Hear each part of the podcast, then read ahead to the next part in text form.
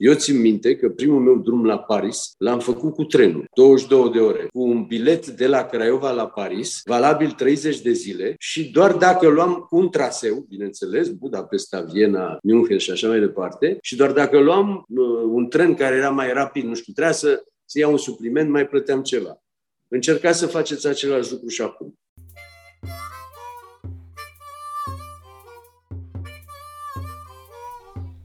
L-ați auzit pe eurodeputatul Marian Jean Marinescu.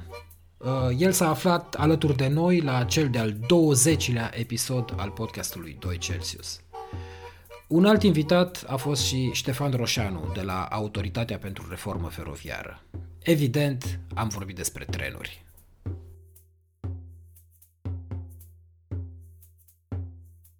Îmi permit să încep, să nu mai, uh, să nu mai da. tărăgănăm. Uh, vreau să spun că noi suntem parte din Europe on Rail, care este o rețea de ONG-uri din uh, Polonia, Germania, Franța, Spania și România, cu extensie către Republica Cehă și Lituania. Uh, această rețea își propune să susțină o revitalizare a căii ferate în Europa, a căii ferate de pasageri și să vină cu măsuri de consolidare a primatului călătoriilor feroviare în transportul internațional sau european de pasageri.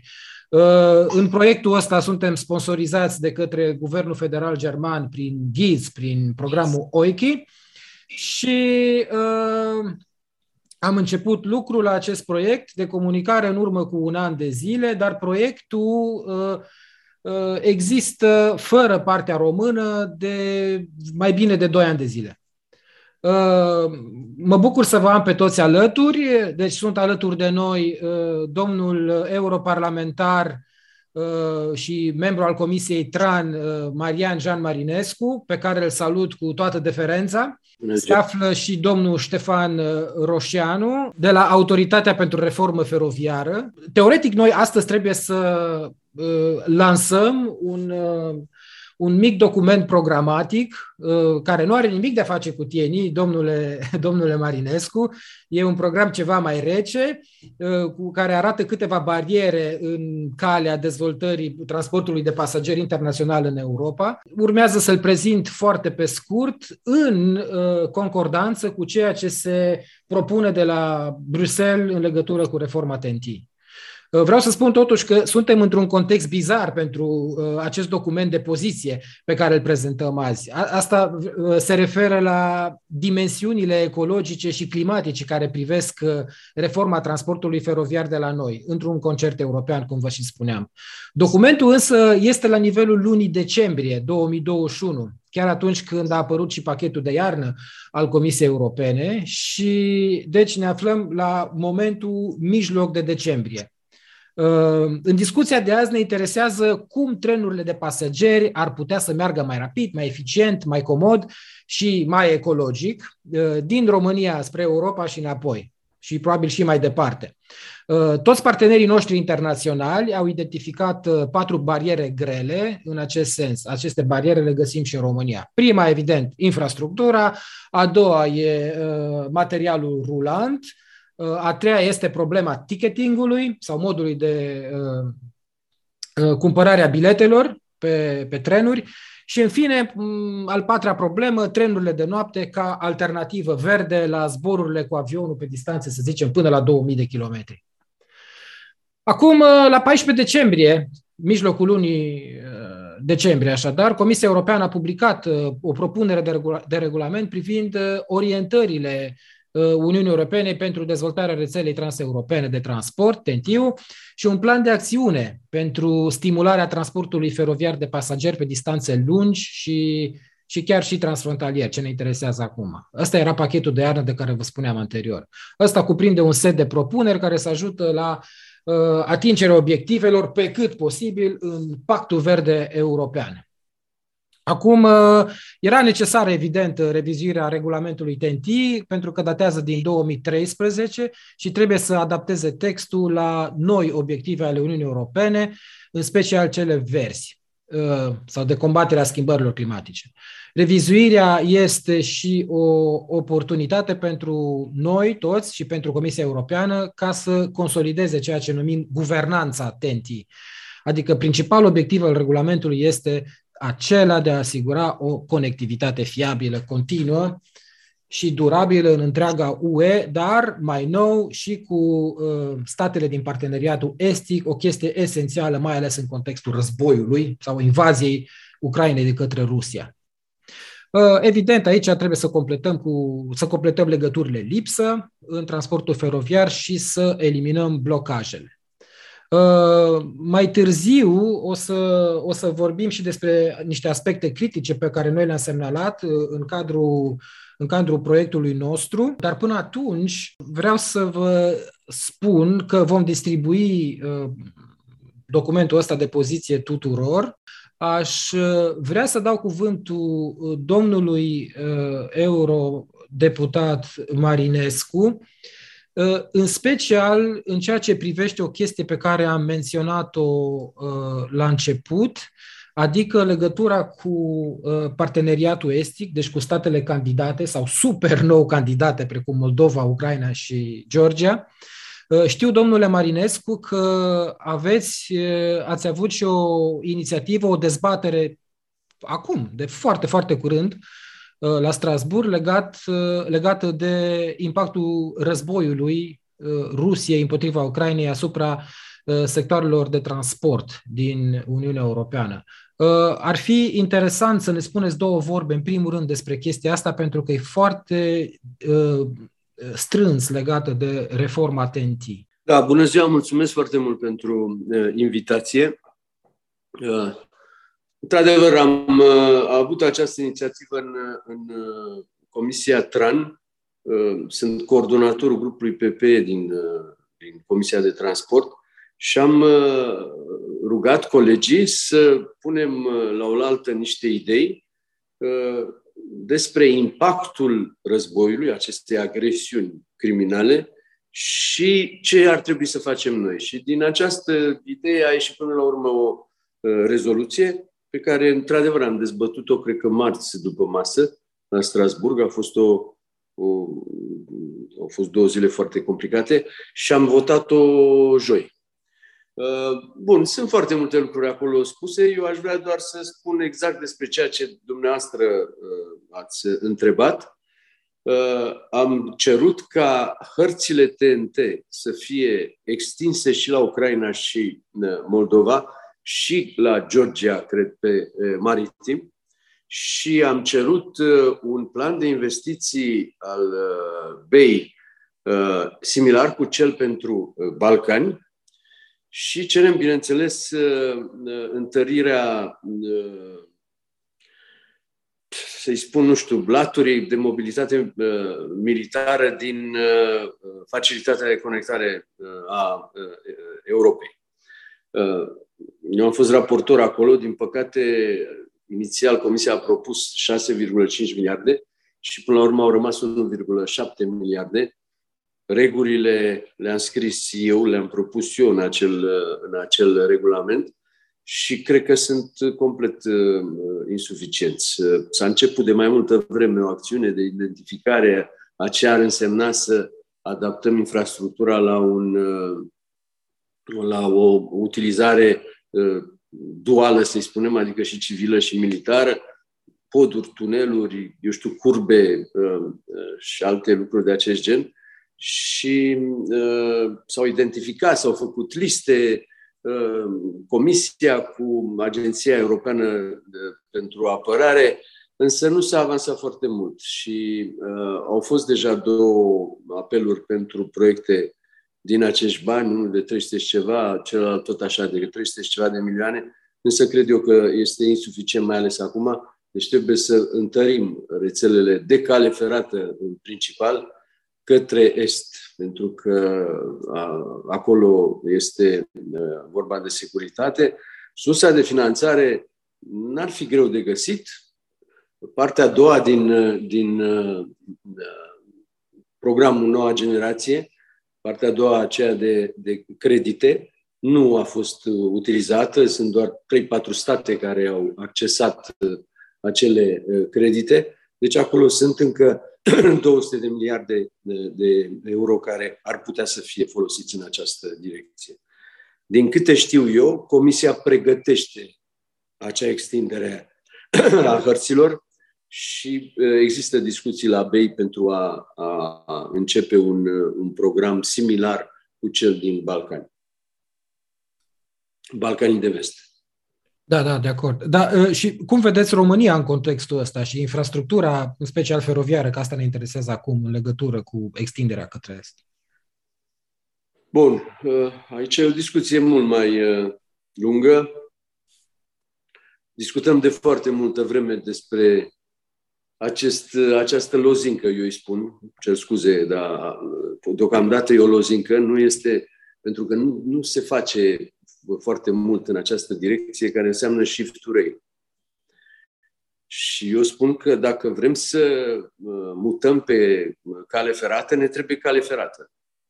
Și cred eu că în acest moment Uh, calea ferată din Uniune este undeva la evul mediu. Dacă comparați evoluția căii ferate cu evoluția sectorului de aviație, de exemplu, a rămas foarte mult în urmă. Și aici, din păcate, este o, este o decizie politică. Mi-amintesc că am, am, eu am făcut raportul, am fost raportor pe regulamentul de coridoare de marfă și am avut un război întreg, mai ales cu uh, Germania, dar război adevărat, uh, inclusiv vot împotrivă în plen, uh, la un acord cu Consiliu, pentru o simplă chestie, adică un birou unic, unde se putea depune cerere și se ocupa cineva de toate aprobările de la Salonic la Rotterdam. Era cel mai, cel mai utilizat exemplu. Și uh, ca să vă spun că se discută de foarte multă vreme, acum mai mult de 10 ani, uh, mi-a fost dat să particip la, o mare, la un mare eveniment organizat de Deutsche Bahn și de SNCF, în care au spus că gata, din acest moment ne apucăm de armonizare, standardizare, interoperabilitate și facem ca Europa să se dezvolte și pe pe cale ferată. Uh, din păcate nu s-a întâmplat nimic. Și din păcate nici acum eu nu văd aceste lucruri uh, că uh, avansează. Noi avem, știți foarte bine, pachetul Fit for 55 în, în Parlament și se discută în acest moment. Și este un pachet, este cel mai important pachet pe care eu l-am întâlnit în, de când sunt eu în, în Parlament, în 2007 și este cel mai important pentru că afectează tot ce mișcă în Europa, persoană și companie, uh, absolut tot. Deci va avea un impact asupra noastră a tuturor și trebuie să fim foarte, foarte atenți cum îl, uh, cum îl gestionăm. Și acolo se discută foarte mult despre uh, mutatul pe, pe cale ferată, și de la, uh, la transportul aerian și mai ales de pe, de pe rutier, care are, se spune, foarte multe uh, emisii, însă eu nu văd nimic uh, de reglementare care să ajute acest lucru. Sunt și niște ținte de mutat, marfa pe cale ferată și pe căile fluviale, că toți sunt aici la Galați la, o, la întâlnirea Federației Europene a Porturilor de, Uh, uh, fluviale, însă eu nu cred că uh, se va întâmpla acest lucru dacă nu există o, o decizie politică de a se lucra de adevărat la, la armonizare, standardizare și mai ales interoperabilitate. Eu am depus anul trecut un proiect pilot care cerea un fel de pachet al, nici nu mai știu al câtelea, al cincelea sau al patrulea feroviar, dar care cerea intervenția Comisiei, deci de la nivel uh, centralizat și, de fapt, pe, pe, proiectul pilot era un studiu pentru realizarea unei, unei uh, guvernări uh, uh, la nivel european a transportului uh, feroviar. Din păcate n-a fost uh, aprobat și este foarte, foarte greu să convingi statele membre să intre într-o astfel de, de, de organizare. Foarte greu. Spuneați de trenurile de noapte. Nu știu, mie mi-ați trimis un document, nu știu dacă e cel despre care spuneați dumneavoastră, ați menționat la început, și spunea, trenurile de noapte iarăși este un subiect foarte propus, așa, menționat de, de, să spunem, partea mai verde din, din ce se întâmplă la, la Bruxelles, ca un, un mod de salvare a, a mediului. Din păcate, și menționați acolo în documentul dumneavoastră de uh, OBB, care are un program de succes. Uh, dacă vreți, vă trimit un document de la OBB cu privire la toate problemele întâmpinate pentru a uh, uh, introduce și a, a opera trenul de noapte Viena-Bruxelles uh, 12 ore și Viena-Paris vreo 14 ore. Deci sunt foarte multe lucruri de, de făcut și cu cea mai mare plăcere pot să discut despre acest lucru. Uh, și mă mir că ați menționat patru uh, probleme care stau în calea dezvoltării uh, transportului feroviar, adevărate toate. Eu cu trenurile de noapte nu am foarte mare încredere, însă exact asta n-ați menționat. Armonizarea Uh, standardizarea, interoperabilitatea. Da? Deci, sunt, în primul rând, regulamentul de, de, de operare nu este armonizat în, în Europa. Uh, știți că la tunelul Brenner, de exemplu, e o mare problemă. Austriecii pot lucra cu un singur conductor, trebuie să oprească trenul la mijloc ca să schimbe, să se urce doi conductori, la graniță, de fapt. Da? Da, e cel mai mare bottleneck, cel mai mare blocaj din Europa, într-adevăr. Da. Da? Deci sunt, v-am dat un exemplu minor, nu? Restul vorbim, RTMS, de exemplu, care are 4-5 variante și, în primul rând, nu este interoperabil. Deci sunt foarte multe lucruri pe care ar trebui acolo să vă concentrați și să convingem uh, statele membre, politicienii, că trebuie neapărat să renunțe și mai ales Germania.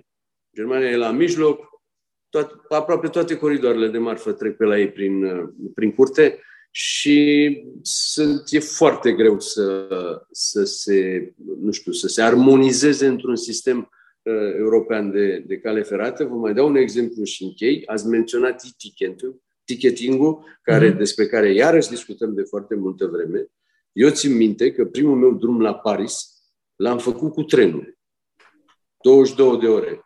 Cu un bilet de la Craiova la Paris, valabil 30 de zile, și doar dacă luam un traseu, bineînțeles, Budapesta, Viena, München și așa mai departe, și doar dacă luam un, uh, un tren care era mai rapid, nu știu, trebuia să, să iau un supliment, mai plăteam ceva. Încercați să faceți același lucru și acum. Îmi spuneți, în ce, an, în, ce an ați fost la, în ce an ați fost la Paris? În, do, în 1991. Da. Eu n-am ieșit afară înainte de 90, așa că oricum era. Dar în 1991, deci acum 30 de ani. Uh, vreau să vă spun că am avut Încercați o... să faceți ac... Da, mă iertați. Încercați să faceți același lucru și acum. Acum se face foarte dificil și asta e motivul pentru care cerem e-ticketing la nivel european unic, evident. Da, uh... Să știți că se cere de peste 10 ani. Noi îl cerem de 2. Da. Și, și uh, eu personal sunt, eram mare utilizator de trenuri de noapte, încă sunt de altfel. Adică, uh, fiind la Bruxelles, de exemplu, ăla de Viena pe mine m-a satisfăcut ca consumator, vreau să spun. Acum, că probleme ale ÖBB-ului există foarte multe, într-adevăr. Uh, vreau să, să spun, în legătură, am avut o grămadă de comunicări legate de RTMS, am avut și comunicări legate de Uh, de specificații pentru material rulant, uh, tipul Go Everywhere, în cooperare cu ERA. Acum trebuie să apară un, un plan uh, de regulament, dacă nu mă înșel, tot la nivel european. Vagon de pasageri cu specificații RIC, ne-am ocupat și de asta mai mult în alte țări, ce drept, din, din proiectul nostru. Uh, ne interesează și norme privind ajutoarele de stat, care diferă de la, de la stat membru la stat membru. Uh, uh, nici nu, acum îmi vin din. Ne gândim, uite, de exemplu, am evaluat necesitatea scutirii de TVA la nivelul întregii UE pentru servicii feroviare internaționale. Doar câteva țări percep TVA, într-adevăr, dar iară, nu e o chestie care, e o chestie care trebuie să fie unificată. În fine, de acord cu ce spuneți, într-adevăr, e, e, e, e grav. Aș vrea și... să dau... Da. Da. Nu, nu, vă rog, interveniți. Nu, vreau să zic că dacă discutăm de trenuri rapide, care ar putea să înlocuiască, spuneați, de zborul până la 2000 de kilometri, ceea ce mi se pare foarte, foarte mult, dar trenuri rapide, adevărat rapide, nu există decât în Spania, în Franța și o bucată în, în Italia. Italia. Trenuri care înseamnă 340 de km la oră. Trenuri cu 200 și mai există în, și în Belgia, Olanda. și în aceleași țări, dar și în Belgia, Olanda. Deci, pentru asta trebuie investiție foarte, foarte mare și Aș vrea să văd trenuri high speed în, în Germania, de exemplu, care are o structură urbanistică destul de, de complicată. Aș, aș vrea să dau cuvântul și, uh, și domnului Roșanu. Într-adevăr, multe din ideile prezentate de domnul europarlamentar sunt uh, corecte și cunoscute uh, și de mine de multă vreme. Uh, o parte din ele uh, sperăm totuși să le prindem în viața asta uh, ca implementate. Uh, altele, nu, de, ca să mă leg mai de ultimul punct, cel legat de TVA. Uh, anumite aspecte pe care le punem câteodată în discuție și aici nu, le-a spus dumneavoastră, domnul Cazan, sunt foarte dificil de a, de a fi puse în practică printr-o politică intrasectorială. TVA-ul este o politică financiară, fiscală a Uniunii Europene uh, și în care sunt niște reguli care depășesc puțin uh, doar dorința uh, transportatorilor. De aceea, bun, unele vom putea să le implementăm mai ușor, altele, altele mai greu și întotdeauna când o să te uiți la Ministerul Finanțelor și o să cer excepții de taxe, o să se explice ce nu se poate face pentru că vor să aibă mai mulți bani în, în bisterie. Dar avem o, o serie întreagă de instrumente, cred, pe care putem să lucrăm. Uh, treaba aceasta cu biletul uh, integrat uh, digital, da, sunt pași mulți de făcut. Uite, deci noi în ceea ce ne chinim aici la Autoritatea pentru Reformă să implementăm astăzi în Europa în România, pentru că n-am ajuns în Europa, uh, ca implementare, dar uh, o să încercăm să ne aliniem și cu Europa. Uh, este și un sistem de ticketing integrat românesc, întâi feroviar și, pe urmă, cu autoritățile locale. Și demersul acesta deja ne ia de mai mult de patru luni de zile să identificăm și să corectăm anumite proceduri pe care le avem în regulamentele de transport uh, naționale, care uh, introduc tot felul de reguli uh, restrictive și pe chestia asta greu de implementat uh, de pe, de pe o zi pe alta, ca regulă națională. Noi am făcut uh, în iarna aceasta uh, un prim proiect pilot de integrare tarifară pe zona Bucureștiului, în care am Uh, convins uh, cei doi operatori de transport feroviar de călători de pe linia de Otopeni să facă parte din uh, proiectul de a avea un bilet comun cu municipiul București și cu, cu Metrolexul. Ne întâlnim cam o dată pe săptămână să vedem progresul și provocările pe care le avem în continuare cu implementarea unui astfel de proiect. Și credeți-mă că dincolo de uh, partea, să spunem, uh, uh, contabilă, care am trecut-o repede. Până la urmă toți am înțeles necesitatea proiectului și s-au acceptat uh, anumite uh, compromisuri, să nu stăm să ne uităm la fiecare virgulă cine ce bani uh, câștigă sau, uh, sau pierde. Dar din punct de vedere tehnic, uh, încă uh, ne lovim de uh, principiile prin care a fost construit uh, sistemul de vânzare al biletelor uh, la nivelul uh, Bucureștiului, STB. și principiul prin care se vând biletele în sistemul feroviar, principiul prin care se vând la Metrorex. Pe urmă vine controlul. Unii au control vizual, alții control electronic. Uh, unul poate să scrie pe bilet, altul nu poate să scrie pe bilet. Uh, uh, cel care furnizează serviciul are chef sau nu are chef să-și actualizeze aplicația astfel încât să fie interoperabilă între cele trei sisteme. Astăzi, deși cei doi operatori au acceptat să pună în trenurile de otopen, să pună validatoarele de la STB, tocmai ca să mai ardem puțin niște etape și STB-ul ne-a pus la dispoziție astfel de validatoare, tot nu iese totul perfect. Pentru că validatorul ăla nu știe să vândă biletul integrat. Și atunci dacă tu, călător, ai ieșit din aeroport și ai ratat uh, o oprire la caseria de bilete, din uh, tren poți să-ți cumperi biletul, integ- biletul feroviar, după care trebuie să-ți cumperi un alt bilet la uh, București. Uh, cu QQVI s-a făcut o arhitectură de sistem, uh, chiar astăzi am uh, discutat-o mai devreme. Va mai implica niște investiții, niște proceduri care trebuie schimbate la nivelul fiecărei, fiecărui operator de cum lucrează. Vă deci asta numai la nivelul unui oraș și a unei singure linii feroviare. Și noi încercăm totuși să-l facem ca un tren din momentul care pleacă dintr-un oraș și ajunge, să zicem, până în capătul celălalt al țării, trecând prin diverse zone metropolitane, să poată să accepte uh, biletele uh, uh, regiunii respective în mod automat. Uh, e o, e o provocare care va dura mult. Și încă n-am început să discutăm cu vecinii din Ungaria, din uh, mai departe restul Europei, ca să vedem cum ne integrăm uh, uh, fluent în uh, Uh, tot sistemul național. Dar, ok, se fac pași de asta. Măcar în viața asta sperăm că prindem uh, mare parte din uh, acest lucru. Mult ține de dorință, să fim deschiși la tehnologie și după aceea încep să vină și actualizările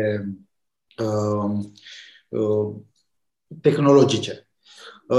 Altfel, ca să revin la o parte mai largă a uh, discuției și modul în care încercăm să atragem călători către calea ferată și au, indirect să ajutăm și noi la scăderea uh, presiunii asupra schimbării uh, climei. Ce pot eu să spun e că am reușit la nivelul instituției pe care o conduc acum să, accept, să Uh, acceptăm ca politică publică și să nu mai stăm să căutăm uh, scuze pentru a investi în uh, tehnologii, să spunem, retrograde. Tot apropo de pachetul Fit for 55 la care a făcut referire domnul Marinescu, mai puțină lume e conștientă de două regulamente care au apărut în 2020-2021 legate de investițiile în tehnologii Uh, inclusiv de transport, uh, regulamentul 852 din 2020 și regulamentul delegat, care uh, ne permit să investim doar în vehicule feroviare nepoluante și eventual în niște vehicule hibrid. Politica de investiții pe chestia asta o pregătim strict pentru vehicule nepoluante. Am pregătit deja un pilot de cu trenuri uh, hidrogen, astfel încât și în România să începem să testăm uh, această tehnologie. Uh, ce este important din perspectiva călătorului, pentru că am primit această întrebare și pentru că vorbim de cum atragem călători către calea ferată în discuția de azi. Tehnologia, că e hidrogen, că e diesel, că e baterii, nu ea în sine atrage călătorul. Da? Deci niciun călător nu se nu, și din sondajele pe care le-am făcut, nu se suie în tren pentru că că, pentru că locomotiva poluează sau nu poluează, ci pentru că are un anumit grad uh, de confort și vine trenul. Uh, aceste trenuri vor fi niște trenuri uh, noi, cu confortul anului 2022 plus, odată ce noi acum o să lansăm licitațiile, dar foarte important va permite ca pe relațiile feroviare neelectrificate clasic, să reducem semnificativ poluarea. Ceea ce este un lucru foarte mare și nu numai poluarea chimică, ci fiind vorba de vehicule de vehicule cu motor electric în final, se reduce foarte mult nivelul de zgomot al vehiculelor și iarăși un lucru care trăiesc cu speranța că îl vom vedea uh, din ce în ce mai des și în România în urma unor astfel de investiții. Uh, vom vedea cum uh, acele linii din gări care sunt negre de uleiul nears curs de la vehiculele diesel astăzi vor începe să dispară și vom vedea și noi în România căi ferate cu o piatră spartă albă, frumoasă ca în Occident. Deci poluarea nu este numai poluarea de sus din aer, ci este și uh, jos, e tot o poluare. Și uh, imaginea cea mai tragică pe care o am uh, în continuare în fața ochilor, apropo de ceea ce vă povesteam acum, uh, este cea a statului uh, Târgu Mureș. Uh, în urmă cu câțiva ani de zile uh, am avut un proiect uh, Uh, pentru zona Târgu Mureș uh, de analiză modernizarea transportului public din, uh, din zona metropolitană Târgu Mureș și la vremea respectivă domnul primar Florea, care era în funcție la momentul proiectului, ne ceruse ca echipă să, facem, să găsim o soluție prin care să dispară calea ferată din oraș pentru că distruge orașul. Când am plecat la drum, am rămas șocat și am zis, domne, nu se poate să avem o astfel de abordare. Ducându-mă în gara din Târgu Mureș am înțeles motivul supărării și a primarului și a locuitorilor din zonă. Deci, deși este o gară deschisă, puțea a ulei nears și a uh, motorină de la locomotivele super învechite care făceau manevre în acea gară și la uh, 20 de metri de uh, calea ferată erau blocurile orașului. Deci vă dați seama, erau oameni care stăteau pe balcon, uh, că la aer curat, și inhalând uh, astfel de, de mirosuri. Uh, investiții în astfel de tehnologii sunt astfel necesare și sunt în linie cu politicile uh, europene și vor contribui nu doar la atragerea călătorului în tren, dar și la atragerea, să spunem, non-călătorului către a tolera calea ferată în proximitatea în proximitatea uh, zonelor de locuire și de viețuire. Uh, un uh, alt amănunt care se leagă de astfel de, de politici. Lucrăm de ceva vreme la pregătirea unui act normativ care să, practic, să descentralizeze un pic sistemul de gestiune a exploatării căii ferate și dezvoltării căii ferate din, uh, și din România, prin uh, acordarea unor drepturi uh, autorităților locale să investească în parteneriat cu statul român și să contribuie ulterior la modul de gestionare a trenurilor din regiunea lor. Și între liniile de investiții pe care Uh, le-am, uh, le-am gândit. Sunt uh, exact proiectele de, proiecte de regenerare urbană, proiecte de producere și ulterior distribuție de energie din surse regenerabilă și proiecte de sisteme inteligente de transport, ITS. Deci nu trebuie să fie numai proiecte de foarte mare învergură feroviară, ci pot să fie proiecte care sunt punctuale de impact asupra comunității și care uh, vor contribui la uh, o mai bună relație dintre potențialul călător și uh, călător.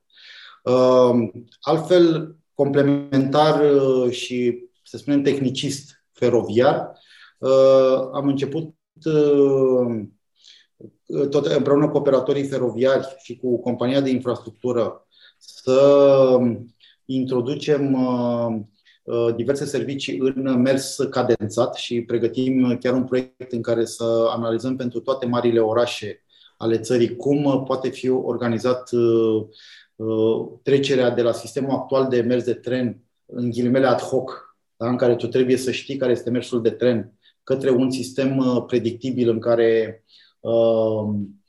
la fiecare jumătate de oră, oră ai un tren și deci dacă ai pierdut trenul, nu trebuie să-ți faci griji că ești abandonat în mijlocul pustietății.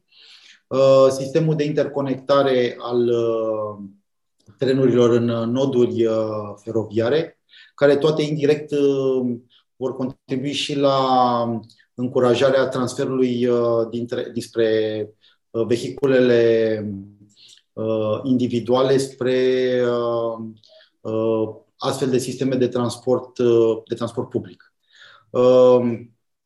Deci sunt, sunt diverse măsuri, într-adevăr, din păcate nu putem fi atât de optimiști încât să credem că de azi pe mâine vor avea efect. Uite, analizam și le cam actual, îmi actualizez această analiză lunară pe impactul proiectului de tren de la aeroport, de la București. Că poate nu sunt doar București, să nu fiu atât de egoist.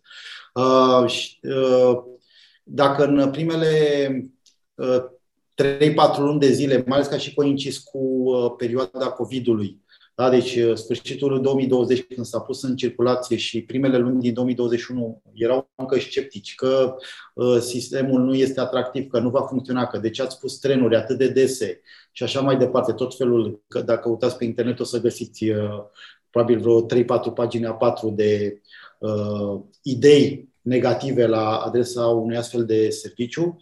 Uh, pot să vă spun că acum uh, am ajuns să avem uh, creșteri procentuale cu două cifre pe, de la lună la lună și deja primele, de exemplu, luna martie era cu vreo 30% pe medie față de tot anul 2020. Deci încă suntem pe un, o mega creștere și uh, spuneau operatorii feroviari că la anumite ore au început să pună uh, o a doua săgeată, da? deci să meargă în tandem două trenuri pentru a asigura capacitatea. Deci astfel de, tre- uh, de servicii, uh, normal că își arată efectul în, uh, în timp. Uh, lumea încă nu le conștientizează și noi nu suntem obișnuiți uh, sau nu suntem atât de uh, cum să spunem, deschiși în a accepta că astfel de servicii sunt corecte și bune în, și în România și mai trebuie să avem pe chestia asta ceva timp, ceva răbdare, pardon, ca să se maturizeze proiectele. În momentul în care marile orașe și județe vor veni să împingă Uh, serviciul uh, public uh, local și pe calea ferată, numărul de, de călători va crește. Vom corela cu diverse politici de park and ride, că nu vreau să spun că numai, deci întotdeauna când se discută cu park and ride, au numai investiții în park and ride și unii își imaginează niște parcări de ale multietajate, cum le vezi în centrele foarte aglomerate. Nu, în final, Park and Ride înseamnă și amenajarea unui spațiu light lângă calea ferată cu un sistem de informare în care să știi că lângă halta X ai 10 locuri de parcare unde poți să vii din sat și să-ți lași uh, mașina, să știi că o lași în uh, siguranță și la sfârșitul zilei o, o regăsești. Sau bicicletă sau trotinetă electrică, pentru că iarăși nu trebuie să ne imaginăm că toată uh, Uh, zi, toată viața acestei omeniri, uh, uh, lumea de la, din mediul rural va, se va deplasa numai cu mașina. Da? Și acolo, probabil, pe măsură ce se asfaltează drumurile și apar și uh, trotuare, alei pietonale, lumea va fi încurajată să folosească și uh, mijloace alternative de transport. Uh, iar ca să închid partea asta mea de, și să uh, ne ducem către discuții, Uh, din perspectivă investițională, uh, pentru că noi avem o dublă valență uh, ca instituție, sunt și generator de politici publice și unul dintre investitorii statului român în trenuri. Exact pentru zona aceasta locală, pe lângă proiectul pilot de rame pe hidrogen care urmează să fie aprobat final de către guvern până la sfârșitul linii acesteia și în câteva zile după aceea să lansăm licitația. Tot în câteva zile vom reuși să relansăm licitația pentru trenuri locale electrice, ceea ce va contribui de asemenea la creșterea calității serviciilor în jurul marilor orașe. Și sunt trenuri pe care le vom cumpăra cu sisteme de informare a călătorilor, cu Wi-Fi, cu uh, acces pentru persoane cu, uh, cu dizabilități. Da? Deci uh, toate principiile moderne ale investițiilor în transporturi vor fi incorporate în caietul de sarcini ale licitației. Și cu asta mă opresc ca să aibă loc și alții să vorbească. Vă mulțumesc, domnule Roșanu. Mi-a ieșit în față problema nodurilor urbane, care acum e în mare discuții, în mari discuții la Bruxelles legate de, de reforma TNT și mă interesează și dacă, de exemplu, mecanismul de redresare și reziliență poate să aducă dezvoltare locală și regională în ce privește transportul feroviar. Însă, avem o problema noastră, sau a mea personală în final, eu sunt mergător cu trenul, adică iau trenul de la Vilnius la Lisabona, iau trenul de la Bruxelles la Alba Iulia. Niciodată n-am ajuns până la București, era prea departe și prea încet. Asta ne interesează în momentul ăsta și în proiectul ăsta, să trecem granițele din Europa și să le trecem cât mai ușor și cât mai rapid. Noi dacă vrem să facem ceva în România, trebuie să cheltuim banii pe care îi primim în fiecare exercițiu financiar și nu îi cheltuim să-i cheltuim pentru cale ferată. Am avut în exercițiul financiar uh, trecut uh, peste un miliard de euro la dispoziție. Uh, n-am cheltuit mai, la un moment dat erau 500 de milioane necheltuiți. Avem din nou acum, vă spuneam că am fost raportor pe, pe SEF, pe, pe facilitatea de conectare, avem, posibil, avem sigur ai noștri, adică 700, peste 700 de miliarde de milioane, uh, avem posibilitate până la 1,5-1,6 miliarde dacă avem uh, proiecte. Uh, acesta este primul lucru și nu înțeleg de ce la noi și pe rutier și pe feroviar sunt firme de proiectare, să spunem, mai puțin cotate, bine cotate și implementare foarte lentă și uh, nu de foarte bună uh, calitate. Uh, al doilea lucru, să alegem traseele, coridoarele cele mai profitabile din punct de vedere economic, în primul rând, pentru că transportul de marfă este foarte important și să nu le mai alegem foarte politic. Iarăși este un lucru extrem de important. Acum, vedeți, Ucraina, datorită, din păcate, tragediei din Ucraina, ne uităm cum să facem, să modernizăm calea ferată către Ucraina prin, prin uh, Siret, da, prin nord. Deci sunt foarte multe lucruri de, de uh, făcut uh, și trebuie să existe o coordonare și o decizie politică. Eu, în continuare, cred că fără o, o guvernare europeană în, în acest sector, nu se va întâmpla ceva spectaculos în următoarea perioadă, pentru că Germania și Franța, mai puțin Franța, dar în special Germania, vor, vor bloca foarte multe lucruri din motive, să spunem, din chestii naționale. Deci cam asta este. Eu vă stau la dispoziție cu cea mai mare plăcere și altă dată să discutăm despre, despre mai ales despre Green Deal, dacă vreți, pentru că este un pachet extrem de important și poate să aibă un impact foarte, foarte mare asupra vieții noastre și uh, cu alte prilejuri, cu tot ce doriți din, din uh, domeniul uh, transportului. Și vă aștept cu o invitație să discutăm și la Comitetul Regiunilor, când doriți. A fost o mare plăcere, domnule Marinescu. Promit că o să vă caut, cel puțin eu personal, chiar în persoană, fiind la doi pași de Schumann aici. Mulțumim din nou, la revedere! La revedere! Mulțumesc și eu. Bun, îmi pare bine, domnule Roșanu, atunci că am vorbit despre nodurile intermodale și despre faptul că România, cel puțin în ideea de a-și planifica uh, mobilitatea cât mai bine, încearcă să lege orașele uh, cât mai bine între ele, să le dezvolte pe last mile sau pe ultimul kilometru, excelentă idee, va fi de fapt obligatorie prin reforma TNT-ului. Uh, ea se leagă foarte mult acum și de alte uh, proiecte legislative europene, cum ar fi cel legat de, de mobilitatea urbană, de pro- programul cadru privind mobilitatea urbană la nivel european. Uh, chestia care se pune și pe mine a, a fost o, o chestie relativ șocantă, pentru că a spus că acum toate investițiile trebuie, care se fac în material rulant, adică în locomotive, motoare, etc., uh, trebuie să fie, trebuie să fie ecologice, să spunem așa, dar asta nu era obligatoriu de mulți ani, Adică nu se vorbea de cel puțin 15 ani, cel puțin 15 ani despre electrificarea transportului și toate investițiile trebuiau să fie, bine, în material rulant uh, electric, să spunem. De acord, dacă linia nu e electrificată, la naiba, nu poți face mare lucru.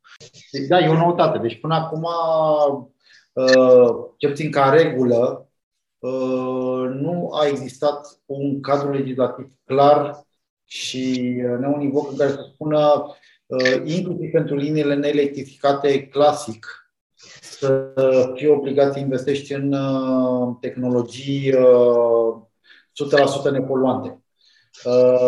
Deci, uitați, deci, un lucru care șochează că toată pe alți zi, generatori de proiecte din România e când le spun că lucru care trebuie să știm cu toții, că avem un regulament european, în primul rând, pentru cum se cheltuiesc fondurile europene, da? pentru uh, fonduri de coeziune și fondurile de dezvoltare regională.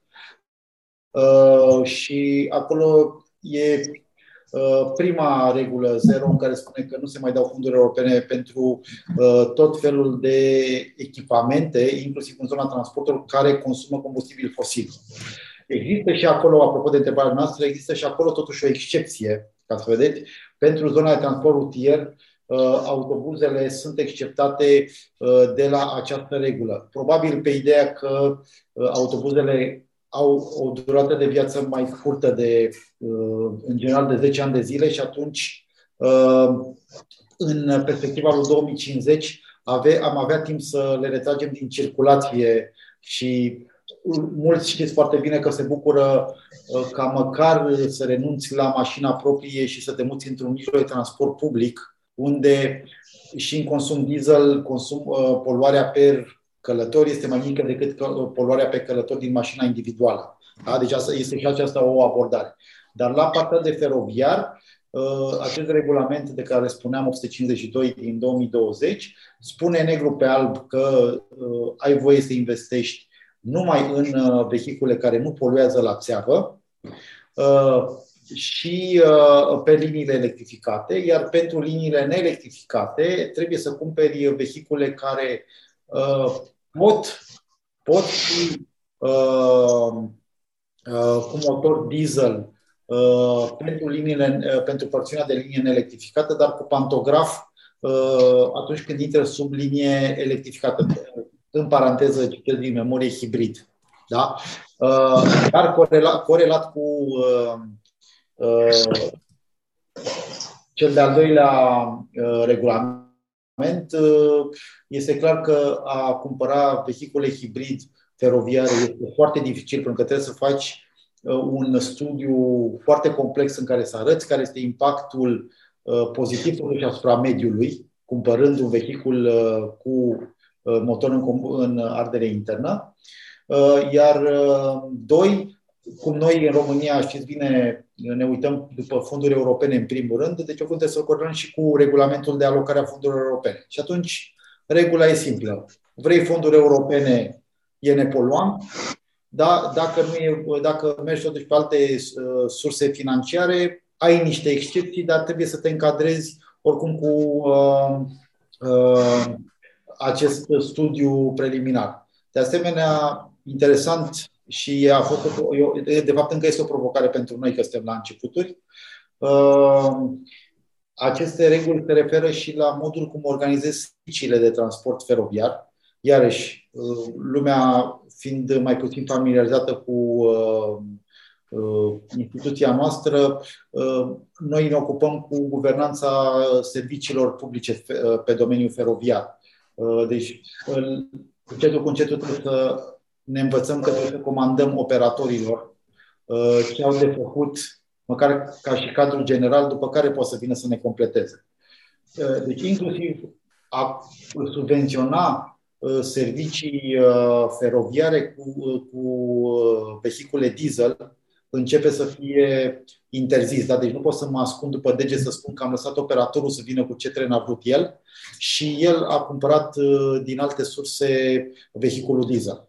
Deci, uh, pre, acum există această presiune. Credeți-mă, până la uh, tot acest val începând de la strategia Green Deal, nu am avut un cadru legislativ european foarte strict. Îmi iau aminte în găsișoara mea anterioară de ARF, când mă ocupam uh, de asistență pentru investiții în uh, zona urbană, am avut discuții uh, cu multe primării care încercau să dea o interpretare cât mai laxă conceptului de vehicul hibrid.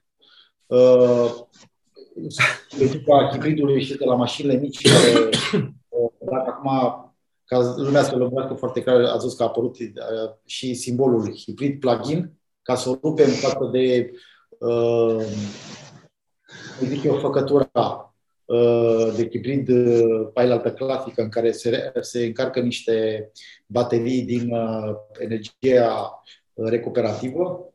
Uh, și tot sperau că pot să, dar care e, cel puțin pe experiența proprie, eu personal n-aș mai uh, utiliza un astfel de vehicul pentru că e mai poluant decât uh, vehiculul pe benzină sau diesel uh, nehibrid.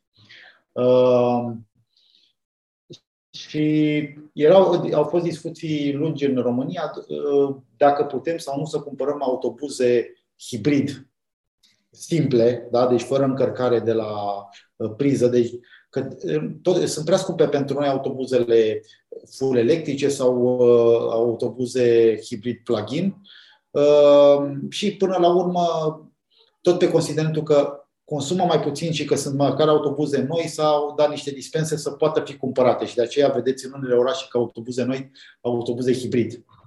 Deci, regulile nu au fost până acum foarte stricte. Sub uh, imperiul uh, Green Deal, uh, regulile încep să fie mult mai, uh, mai clar uh, așezate. Și poate, probabil că la un moment dat este, e foarte util uh, uh, un astfel de cadru legislativ, pentru că, uh, iarăși, din păcate, din fericire, uh, de fapt, ca și în viața privată, orice investiție pe care vrei să o, uh, uh, să o realizezi, întâi stă sub egida eficienței. Da? V-ați mai ales în zona publică, finanțatorul, care e Ministerul Finanțelor sau Comisia Europeană, te întreabă, ok, vrei să cumperi trenul ăla, dar de ce vrei să-l cumperi? Cum ți se va recupera investiția? Da? Și atunci la analizele de uh, sustenabilitate financiară, de multe ori există această capcană în care uh, te uiți după costurile, să spunem, directe și veniturile directe ale serviciului și ți se spune, păi ia uite-te tot la un vehicul mai ieftin. Sau ia, hai să nu electrificăm uh, linia pentru că cei 500.000 de euro pe kilometru în plus pentru electrificare nu se uh, justifică. Da? Mm. Uh, și iarăși, Uh, practica, mai ales în zona noastră de Europa de Est, a unor analize economice da? și beneficii sociale și beneficii de mediu și altele, da? încă sunt uh, așa niște uh, concepte, din păcate, încă exotice. Da? Deci, uh, lucru care ar fi trebuit să arate uh, beneficiile colaterale ale investiției, uh, de multe ori le tratăm destul de, de light. Da? Uh, și atunci, practic, în momentul în care eu am un, o astfel de regulă, vă dați seama că mă ajută și pe mine în uh, uh, definirea uh, pragului pe care mi-l, uh, pe care mi-l setez pentru a, de, a pregăti investiția respectivă. Și da, ceea ce am atras și noi atenția ca echipă de la RF uh, în ultima perioadă, pentru că suntem întrebați, bun, dar de ce totuși de ce trebuie să băgăm bani în uh, vehicule uh, full electrice? în feroviar. E simplu. Un vehicul feroviar are o, o, o viață normată de peste 25-30 de ani.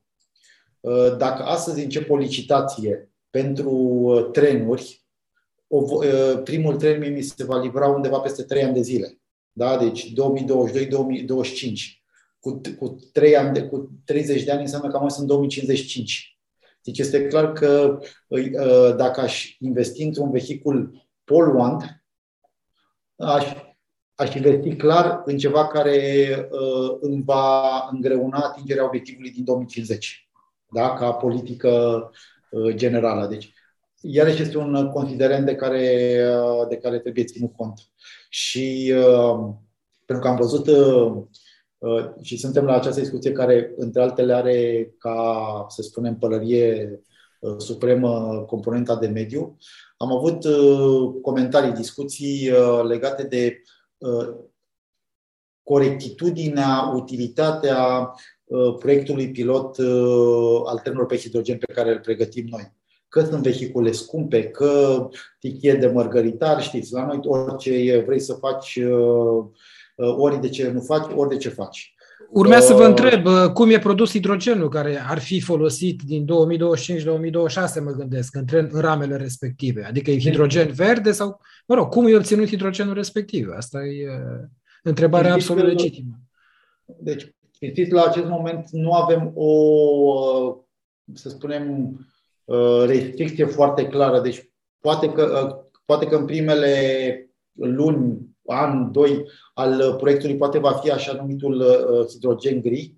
Nu neg uh, acest lucru, mm. dar este clar că am avut deja discuții cu uh, uh, companii din uh, România și cercetători din România care uh, s-au plecat deja sub egida uh, lui Fit, Fit for 55 uh, asupra ideii de a dezvolta capacități de producție și în România și toate ideile sunt către uh, așa numitul hidrogen verde, adică cu soluții din uh, uh, sursa primară de energie, da, știți, pentru a produce hidrogenul, să fie totuși energie regenerabilă, utilizare de deșeuri și așa mai departe. Deci, da, pentru verde, utilizarea deșeurilor n-ar fi. De obicei, solară și eoliană, cam atât. În rest e totul discutabil.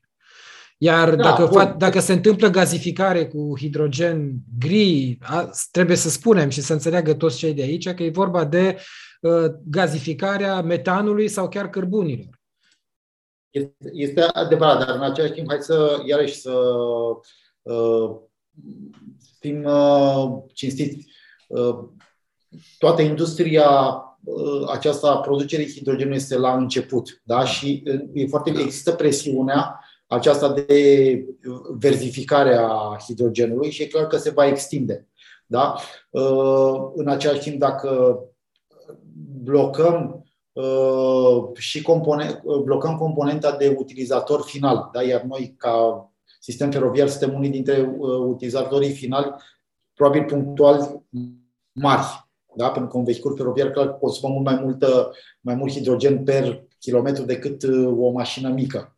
Hmm. Uh, dacă noi nu începem acum să încurajăm acest lucru și să începem inclusiv să vedem uh, toate provocările, de aceea am și rămas cu, la ideea de proiect pilot.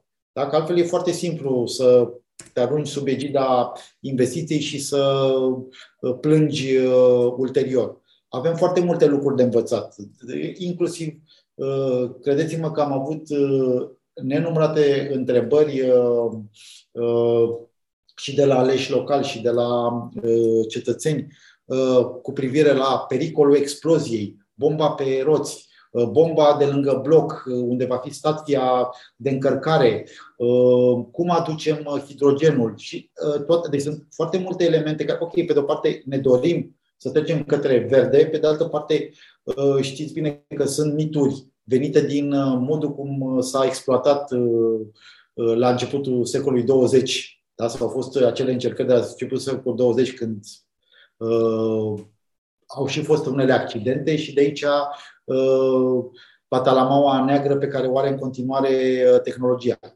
Trebuie să învățăm uh, în același timp ne sprijinim normal și pe celelalte politici ale celorlalte instituții ale statului și a mediului privat de a dezvolta capacitățile în România, pentru că iarăși similar proiectului care a fost știți printre primele în Europa a trenului pe hidrogen din Germania. Chiar dacă ăsta, cum se cheamă, hidrogenul la început era cât de cât verde prost în Danemarca. Dar pentru că nu aveai cum să-l uh, transporti altfel către landul din Germania unde se folosea uh, hidrogenul, în final uh, hidrogenul se transporta cu camionul. Da? Și erau critici, aha, iarăși sunteți fățarnici, voi discutați de nepoluare, dar de fapt transportați hidrogenul cu, cu camioane care poluează, deci oricum poluați și așa mai departe. Știți, discuțiile ca întotdeauna, care în final de fapt sunt din uh, aceeași sferă a omului și găinii. Uh, este rolul nostru ca autorități, pe conceptul european pe care îl avem, da, de a uh, influența politica publică, să venim să sprijinim astfel de tehnologii tocmai pentru a se maturiza cât mai repede și a nu lăsa doar piața să își selecteze tehnologiile Uh, pentru că asta este, până la urmă, iarăși, chintesența uh, modului nostru de viață în Europa. Da? Deci, uh, liberalismul sălbatic nu mai este în gena noastră acum. Da? Alegem da, că. Mă bucur să aud asta, de acord.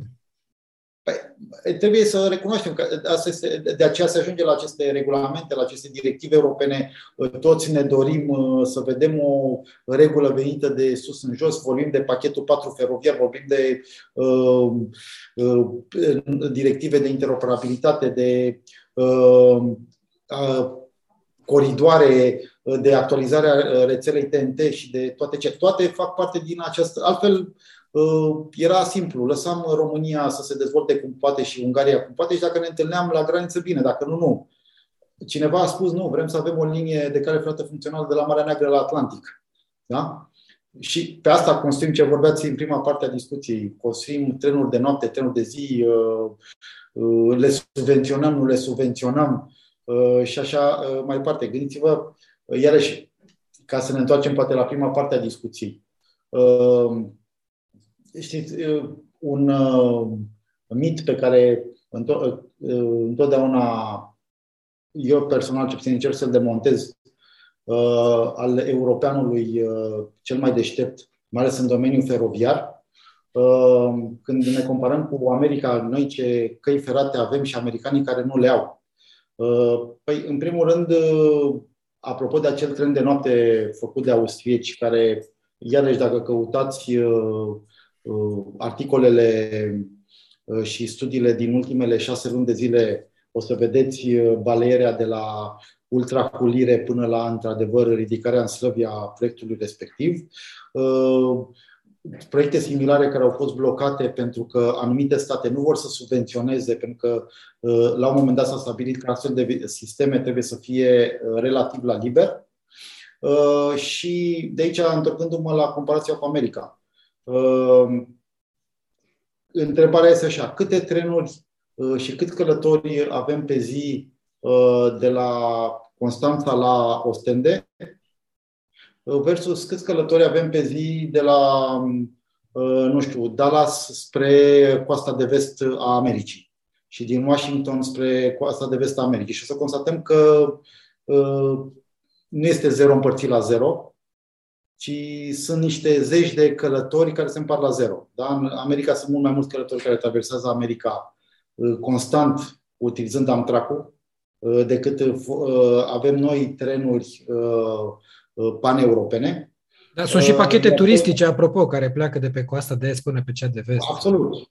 Nu, dar, eu, dar în afară de turism, gândiți-vă că sunt oameni care uh, chiar au încredere, mai ales știți, sunt și oameni care fug de avion și de toate cele. Deci există servicii pe mii de kilometri uh, și de călători, nu mai spun de alea de marfă. Deci câte trenuri au de marfă care sunt uh, între centrele de pe coasta de și coasta de vest, care circulă cu totul alte viteze comerciale decât le avem noi în Europa cross-border, nu mă refer în interiorul unei țări sau alteia. Da? Deci uh, trebuie să începem să comparăm și noi uh, mere cu mere. Iar pe dacă te duci în interiorul câte unui stat european, american, o să vezi că ceea ce numesc ei commuter și care seamănă cu, tre- cu serviciile noastre naționale sunt în multe cazuri net superioare ca număr de trenuri, ca număr de călători uh, decât vedem în uh, multe state relativ avansate din, uh, din Europa. Dar ok, facem tocmai, facem acești pași, avem aceste politici și dacă începem să vedem și partea plină a paharului, probabil că o să mergem puțin mai repede. Uh, iarăși, apropo, ca, de ce am spus de partea plină a paharului, am avut chiar zilele trecute iarăși o întâlnire, uh, mai construim un uh, grup de lucru, de discuții la nivel național pentru a facilita schimbul de informații dintre operatorii privați, operatorii de stat, mediul academic, noi ca entitate publică și așa mai departe. Și iarăși același la motiv că nu facem, că nu e nimic, că totul e prost și așa mai departe. Și totuși, uh, dacă tot timpul ne vom uita numai la ce este prost, uh, niciodată până la urmă nu vom reuși să progresăm. Uh, la acest moment, pentru calea ferată în România,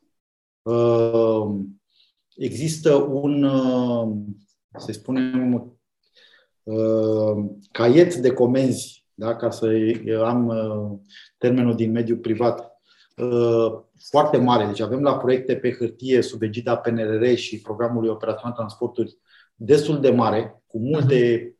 Eliminări de restricții de viteză, creștere de viteză, electrificări, iarăși, apropo de, iarăși de uh, uh, zi de uh, de poluare. Da? Deci, în fine, uh-huh. vorbim uh, concret de electrificare Cluj, uh, da, Cluj-Oradea, de concret de Constanța-Mangalia, chiar dacă nu se va întâmpla în, nu știu, 2025, se va întâmpla în 2026. Deci lucrurile, în fine, au ieșit din faza doar de discuții, de împingeri, da, de dorințe a câte unei uh, echipe.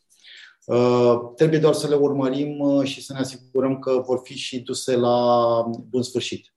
Dar exemplul cel mai concludent de tip de discuție care mie mi, mi se pare uh, greșit, că am rămas în bucla negativă, este acela legat de viteza comercială. Deci, cred că nu sunt trei întâlniri feroviare sau cu temă feroviară în care sunt să aduc aminte cum la noi în România trenurile circulă cu numai 45 de km la oră, da? cele de călători.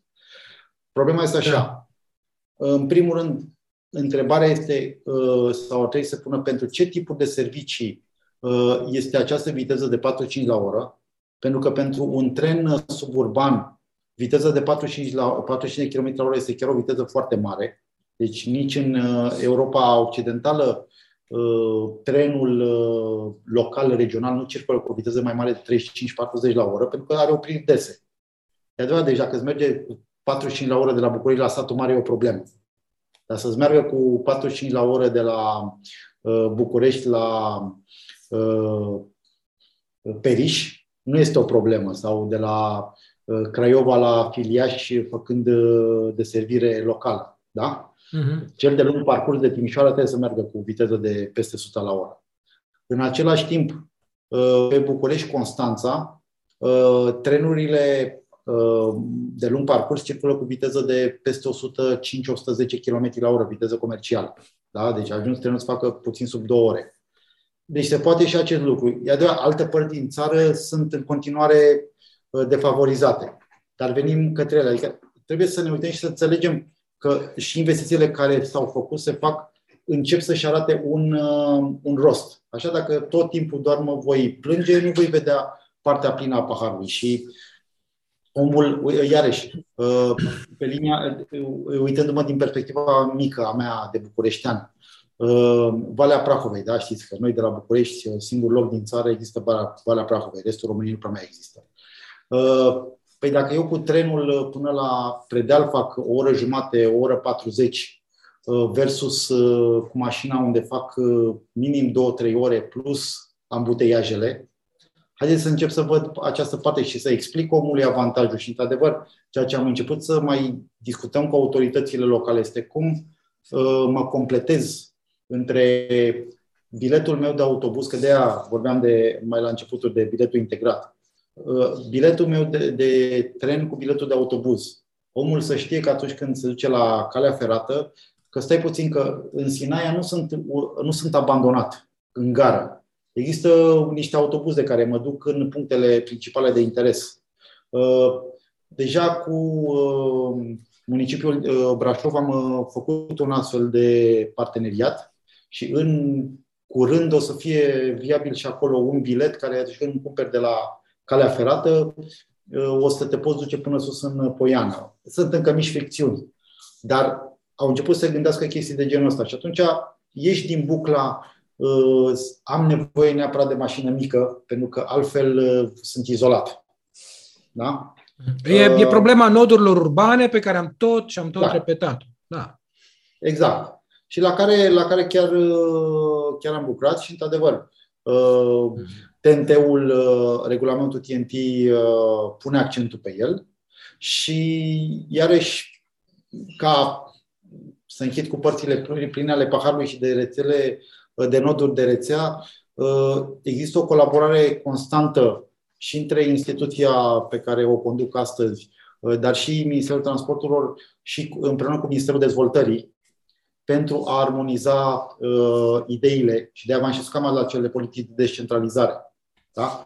Uh, pentru că se înțelege, s-a început să se înțeleagă uh, importanța uh, centrelor urbane. Uh, acum în, uh, pregătim împreună cu uh, sprijin de la Banca Mondială să pregătim o strategie de dezvoltare și evoluție a sectorului feroviar și iarăși una dintre, una dintre scenariile de explorat pe care am cerut este cea legată de importanța și evoluția Uh, nodurilor urbane și cum deservim, cum ne pregătim să deservim uh, evoluția urbană a României și a Europei. Da? Deci, uh, chiar începe să facă shift-ul ăsta. Adică, iar ieșim din bucla sau din mentalitatea anilor ante 1990, când navetismul însemnau trenurile acelea uh, mari uh, de uh, câteva 10-15 vagoane pline la refuz cu oameni care intrau în schimbul 1, schimbul 2, schimbul 3 al unor mari platforme industriale.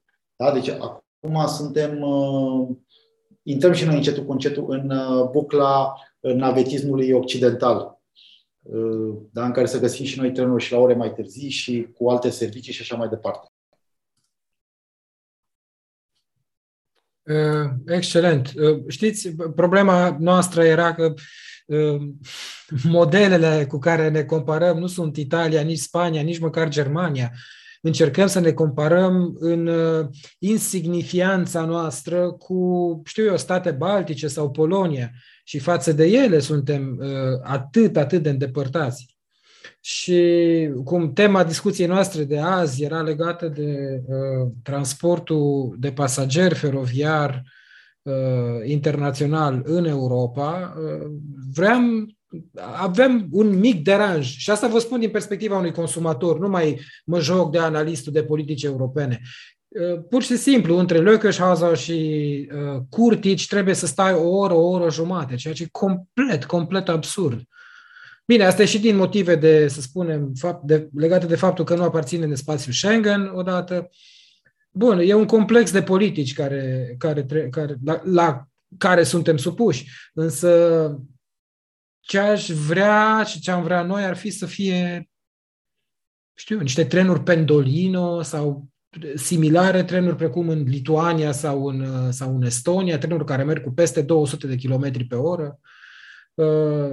Uh, investiții în infrastructură foarte mari, să vedem o coordonare a multor ministere și care să uh, comunice bine între ele dacă au stema guvernului în spate, nu să spună că finanțele sunt cu treaba lor și transporturile cu treaba lor, pentru că, de exemplu, având parteneri din Polonia sau parteneri baltici, n-am auzit de la nimeni să spună chestia asta, care spun în general, nu mă leg de dumneavoastră acum, uh, faptul că nu comunică ministerele între ele, asta e pf, exclus. Deci, uh, domnul Cazan, unu, n-am spus că ministerele nu comunică. Problema este că sunt politici uh, de fiscalitate care nu țin direct. Dacă, ok, dacă vreți să spunem un răspuns uh, de abrupt o nu, uh, putem să-l dăm, dar, dar trebuie să înțelegem, adică problema este că și atunci când cerem, și ca societate civilă, când cerem anumite chestii să se întâmple, trebuie să înțelegem că un anumit tip de discuție și de mesaje îl ai la Ministerul Transporturilor și un alt tip de uh, mesaj îl ai și la, la trebuie, sau trebuie să-l ai și la Ministerul Finanțelor și la Ministerul Dezvoltării Locale, pentru că fiecare și-au rolul lor. Și nu poate să fie doar un singur canal de comunicare care este Ministerul Transporturilor. Credeți-mă că am făcut și eu uh, comunicare pe domeniul acesta uh, ani de zile bune da? și am comunicat cu diversele instituții ale statului și naționale și la Bruxelles. Uh, și acolo este la fel. Degeaba mă duc la, la DigiMove, unde discut cu niște oameni uh, tehnici foarte deschiși, iar uh, a doua zi când mă duc la DigiRegio mi se explică ce nu se poate pe parte financiară. Avem reguli de ajutor de stat, avem reguli de plafonare a deficitului, reguli de uh, ok, mediu și așa mai departe. Fiecare sunt cu zona sa, ca uh, funcționari publici, sunt zonele sale de, uh, de urmărire și pus accentul. De aceea am spus că partea, iar partea ce credeți-mă, cu TVA-ul sau așa, nu este întotdeauna și firmă privată nu întotdeauna fiscalitatea este marea problemă uh, a avea, avea succes sau nu avea succes cu un produs sau un serviciu. Da? Deci nu pentru că avem TVA sau nu avem TVA, uh, nu funcționează trenul uh, de București-Bruxelles. Nu funcționează pentru că am aceste proceduri lungi Uh, încă acel, uh, acel sistem IRTMS încă nu este funcțional și, și dacă este funcțional pe anumite tronsoane, eu nu permit să le am pe toate locomotivele uh, și dacă vreau să investesc în a pune pe locomotivă, pormă vine cineva și mă întreabă, dar de ce dau banii operatorului feroviar pentru că l-am favorizat față de alt operator? Adică este, este iarăși, e acea buclă de care spuneam mai devreme. Vrem politici publice, dar vrem și liberalizare Uh, vrem da, uh, da, da, inițiativă da. liberă, dar vrem uh, etatism. Nu, nu pot fi. Cum se cheamă? Nu că se, nu că se exclud una pe cealaltă, dar trebuie să înțelegem că fiecare și-au ăsta, buzunarașul său de la masa de biliard. Dacă nu mă uit după uh, tipul de argument și să înțeleg care sunt uh, problemele fiecarei uh, instituții în parte sau fiecărui funcționar în parte, nu o să progresez niciodată. Uh, da, da, de acord, de acord. Nu, nu, nu vreau, uh, adică tipul ăla de adică scutire de TVA, trosc, e o problemă infinitezimală într-un ocean de probleme. De acord, categoric. Vreau doar să, să mă leg și de o chestie care e foarte. Uh, în Europa Centrală și de Est nu e chiar așa, însă în, în Europa de Vest, Uh, există ministerul, ministere ale transporturilor și minister al mediului, de exemplu, care lucrează împreună cu societatea civilă, astfel încât să pună presiune pe guvernul central. Și uh, Ăsta e sensul în care vreau să spun că noi nu suntem neapărat la 2 Celsius, tree huggers sau uh, nu blocăm intrarea la agenția dumneavoastră protestând, ci Venim cu câte un studiu, venim cu studii făcute de ori de TNI, ori de partenerii noștri prin EUCHI și uh, suntem parteneri pur și simplu. Uh, timpul nostru a expirat. Uh, da, Domnule Roșeanu, a fost o mare, mare plăcere și o surpriză, trebuie să recunosc. Uh, mii de mulțumiri și salut pe toți! Mulțumim, mulțumesc mult de tot!